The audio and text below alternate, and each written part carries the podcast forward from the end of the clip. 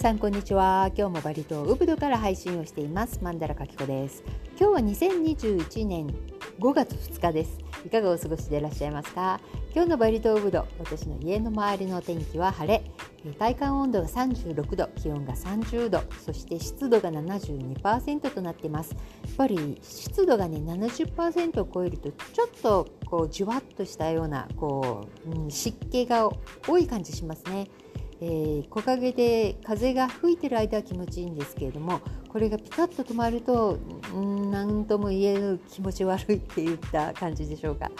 えー、今日は日曜日ということで、えー、お昼ご飯はお外で食べようということになりましていなしチャンプルを食べに行ってきました。えー、ウブドの方はねかなり今日は閉まってるお店が多くてうーんどこが空いてるかなっていう感じでしたね。でウブドのモンキーフォーレスト、えー、その通りの辺っていうのはねほとんどお店閉めてましたけれども、まあ、ウブドのパサール、えー、マーケットの方の近くになると少し空いてる店があったかなという感じです。うん、ちょっと厳しいかなと思ったんですが主人曰く4月はね3月以上にローカルの観光客のお客様がね入ってきていたということです。うん、少しでもねホテルの方とかレストランの方潤いがあるといいんですけれどもウブドはまだまだですね。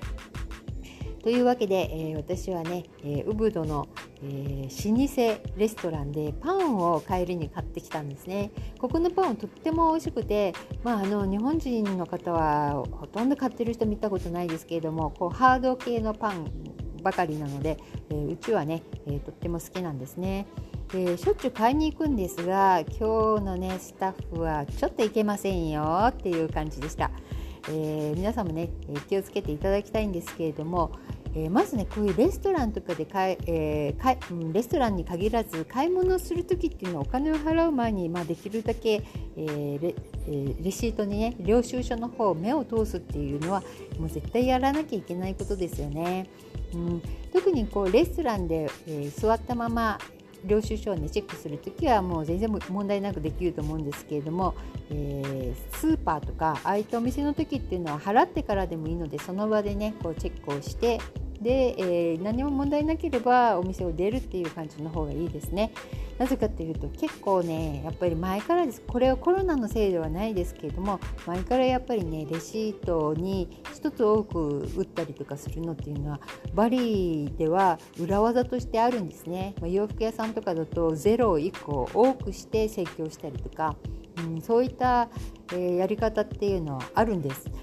これはもうしょうがないですもう昔からですか？もう20年私いますけれどももう来た時からある手口であるので本当に気をつけなきゃいけないとは、えー、思います。で今日のね、えー、レストランでパンを買った時パンは大きいパンをね2個買ってでなんか菓子パンみたいなのを買おうかなと思って見てたんですが気に入ったのがなかったので、うん、あのこれだけでいいよって言って、えーかのあのスタッフの人にね言ったんですけれどもしたら彼女が「ドーナツもあるけど」って言うんですねでもドーナツショーケースにないんですねでここにあるけどって言うから「あ本当?」って言って行ってみたらすごくちっちゃいドーナツミニドーナツもう手のひらよりもずっとちっちゃい1234 5センチ直径5センチもないミニドーナツだったんですが、えー、レシートを見たらなんと1万5000ルピア 1, 1個ですねって打たれててもうびっくりしたんだけれどもまあ一応ね2つって言っちゃったからまあそれは私の責任だったと思って、うん、もうそれでいいよって言ったんですがレシートを見たら3個になってるんですねそのミニドーナツが。でも商品は2個しか入れてないんです。でこれ1個多いよって言ったらなんかとんちんかんなことを言ったので主人が出てきて、えー、それはこれ変じゃないっていうふうに。で主人はものすごい経理うちの経理ですからね。なので細かいんです。とにかくチェック。そして人のねやってる行動っていうのをものすごくよく見ているのでカサルナさんはね昔からこういうことをたまにやるのでねまた始まったと思って。えー、要はね彼女はわざと1万5,000ルピアのドーナツを1個多くレシートに入れたのは、えー、もう皆さんもお分かりになると思うんですがこのドーナツ別のところから出してきたこのドーナツはカサルナさんの多分ねドーナツではないんですよ。えー、多分彼女の家からなのか、えー、彼女の友達がね作ってきて、え、売って利益を、得ようとしたものだと思われるもの多分そうだと思うんです、え品質的にも家に帰ってきてねもうしょうがないからあのあんまりひどかったら犬にあげようかなと思ったんで一応見てみたら、うん、これはね2000ルピアだよっていう本当にねまあねこのコロナ禍で、まあ、お金をね稼ぎたいっていうのは分かるんだけどね。でもそれをカサルナさんの名前を使ってね売ってしまっていることそしてやっぱりボスが知ったらやっぱものすごく嫌な思いをすると思うんですね。私はお店をね20年間やっていて、まあ、いろんなスタッフもう何十人というスタッフと一緒に仕事をしたことがあるので、えー、よくねいろんな手口とかも知っているんですけれどもこれはね、えー、いくらね老舗のこのレストランでも嫌だろうなって。でもしょっちゅうあるんですね。前にもねここでビールと、えー、友達とね飲んで。で、うん、この領収書もらってチェックした時に多分私たちは結構飲んでたので、えー、分からないと思ったみたいでさらにビールが1本 多くついてるんですね。でこんな飲んでないじゃんっていうですぐ呼んでって言ったんですね。あごめんなさいごめんなさいって言ってるんですがそれねそこの店、うん、私が知ってるだけで3回ぐらいあったんですね。でパンも前あったんです。なので、えー、まあこれは手口としてね彼女たちずっとやってることだと思うのでね前ねもっとひどいのは洋服屋さんで、えー、私いつも買ってる自分のあの使ってる洋服屋さんの洋服を卸で売ることによって、えー、行ったんですね。でそこの、うん、従業員の方たちがえーと、卸価格が、えー、いくらになるとか出してくれてでうんそうなんだ結構あれだねって言って高いねって言っててでもオーダーしようかなって言って考えてたら、うん、このネームタグあのお店のねブランドの名前が入ってるネームタグがどうしても必要って言うからいやあのつけないのもできるの？って値段が違うの？っていうふうに聞いたら「うん違います」って言ってでじゃああの値段出してみてって言ったらなんとね1着につき、えー、約2500円ぐらい違うんですよ。でうーんそうなんだってちょっと考えてからあのお客さんに聞いてからにするねって言ってその場を、えー、しのいだんですけれどもそのね手口というのはそのオーナーのブランド名をそのネームタグで管理もしているじゃないですか。だからそのネームタグを使わなければ安くできるわけですよね。そのスタッフたちだけ、え、オーナーを通さなかった場合。でその手口を使おうとしたらしくて。でお客さんというのは安く出せれば一番いいわけですからまあ多くの方々はそのブランド名の名前を付けないで、えー、出し買っていたんではないかなと思う。え利益としては彼女たちってもう10万円ぐらいですよその1回のオーダーですごいことやってるんで私オーナーだったらもう本当にもうブチ切れちゃうかなっていうこういったことをねやっぱりやっているからねやっぱりあのオーナーとしては頭痛いですよねっていう感じなんですけれども。まあこういった感じでね、えー、ちょっとね見ていない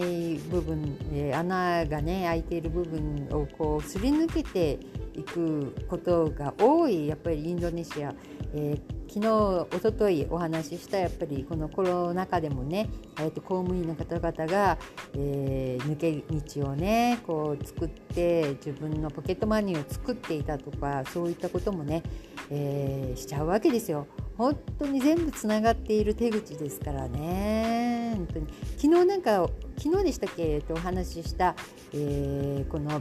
キミアファルマというね、えー、大きな製薬会社、えー、従業員の方がね5名一応逮捕されて使いもうすでに使ってある、えー、利用したやつの鼻に入れるやつですね。それを、えー、再利用していたという、それね1日にね約、えー、20万円ぐらい1人、えー、分け前でやっていたそうですよ。すっごいですね。恐ろしいですよね。そして約その再利用されたこのテスター検査キット、約2万人ぐらいがね やら使われていたというこれね本当に笑えないですよね。他の病気移ってたらどんなことになるかっていう。恐ろしいですよねコロナだけじゃなくて。というわけでね、えー、皆さん本当にあのバリは素晴らしいところですけれども一応自分の身を自分自分の身を自分で守るためにやっぱりある程度のこう知識とかやっぱり疑うんじゃなくて自分でチェックすることっていうのは大切だということ、えー、忘れずにいたいと思いますよね。まあ、あのよくあるのはコンビニエンスストアとかやっぱりああいうスーパーマーケットとかねしょっちゅうあります。私は一番最初やっぱりあの驚いたのは、えー、一番まだお金がなかった頃に息子がね目新しいプリングルスというあのポテトチップスあの筒に入ってるやつあれが欲しい欲しいとせがまれてこんな5倍ぐらいローカルのポテトチップスの5倍ぐらいある値段のものは買えないと思ったけどあんまりにもせがむので1個だけねって言って買ったんです。であなんか主人すごい嫌そうな顔してこんな高いものっていう感じでで家に帰って、えー、息子はね嬉しそうに開けた瞬間「ママなんか開いてるよ」っ